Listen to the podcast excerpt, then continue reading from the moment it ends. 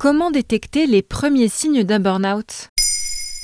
Merci d'avoir posé la question. Le chiffre est alarmant. Selon la dernière enquête menée par le cabinet Empreinte Humaine et publiée en 2021, en France, 2,5 millions de travailleurs sont en état de burn-out sévère. D'autres chiffres, issus de la même enquête, sont tout aussi inquiétants. Ils sont ainsi 50% à s'isoler et à se couper du monde, 40% à être plus irritables et un tiers à être moins réceptifs aux idées de leurs collègues.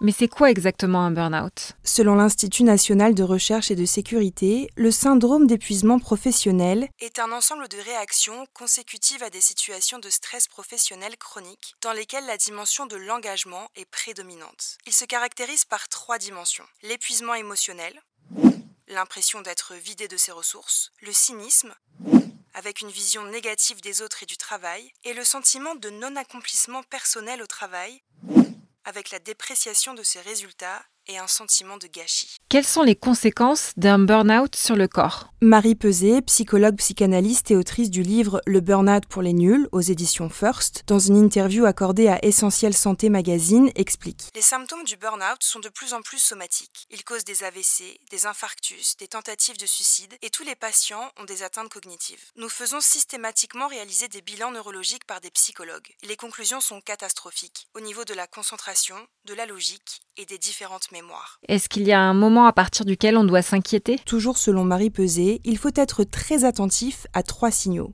Le premier, une fatigue que le sommeil ne répare plus. C'est un signal important car le sommeil est protecteur de la santé. Le second, les produits que l'on prend pour tenir. Les produits légaux comme les anxiolytiques, les antidépresseurs ou les hypnotiques pour dormir, ou bien une augmentation de la consommation d'alcool, ou encore la prise de produits illégaux comme le cannabis, les amphétamines ou la cocaïne. Et enfin, le dernier signal, la perte du plaisir à faire un métier que l'on adorait. On y va parce qu'il faut le faire, mais c'est fini. Je vais prendre des vacances toute seule, sans toi qui me fait chier, chier et merde Je t'en prie, calme-toi, hein en ce moment, tu es fatigué. Comme l'indique le président du cabinet Empreinte Humaine, Christophe Nguyen, le burn-out n'apparaît pas du jour au lendemain. Dans un entretien au Parisien, il détaille. Il est le résultat d'un long processus d'épuisement de nos ressources psychologiques. Si au retour de vacances de plusieurs semaines, vous êtes dans le même état de fatigue qu'avant de partir, il faut déjà mettre une alerte. Et c'est essentiel de le faire car certaines séquelles du burn-out, notamment cognitives, comme une mémoire ou une concentration réduite, sont parfois irréversibles.